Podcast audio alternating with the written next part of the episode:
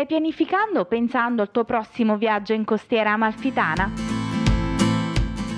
Allora oggi ti consigliamo una tappa che alla fine di questa puntata sicuramente vorrai inserire nel tuo itinerario, la grotta dello Smeraldo. La grotta ha dei connotati quasi fiabeschi. Il nome deriva dal colore smeraldo che l'acqua riflette in tutta la zona, complice anche una fenditura sottomarina dalla quale fuoriesce la luce solare.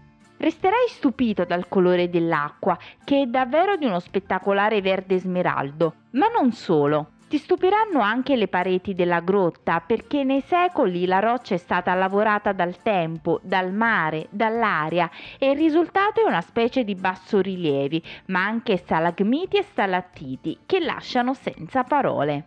L'esistenza della grotta era ignota fino al 1932, quando un pescatore per caso ne scoprì l'esistenza. La vita del pescatore, chiamato Luigi Buonocore, cambiò totalmente. Pensa che dal momento della scoperta fino alla morte l'uomo venne etichettato come scopritore della grotta. È possibile visitare la grotta accedendovi da una strada statale, la 163, dotata di ascensore e di scala. L'ingresso è situato a circa 3 km dalla cittadina di Praiano.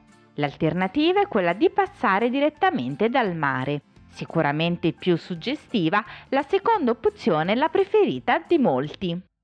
Se vuoi saperne di più, visita il nostro sito costieraamalfitana.com. Ricorda, si scrive con due A. Non dimenticare di seguirci sui nostri canali social. Alla prossima!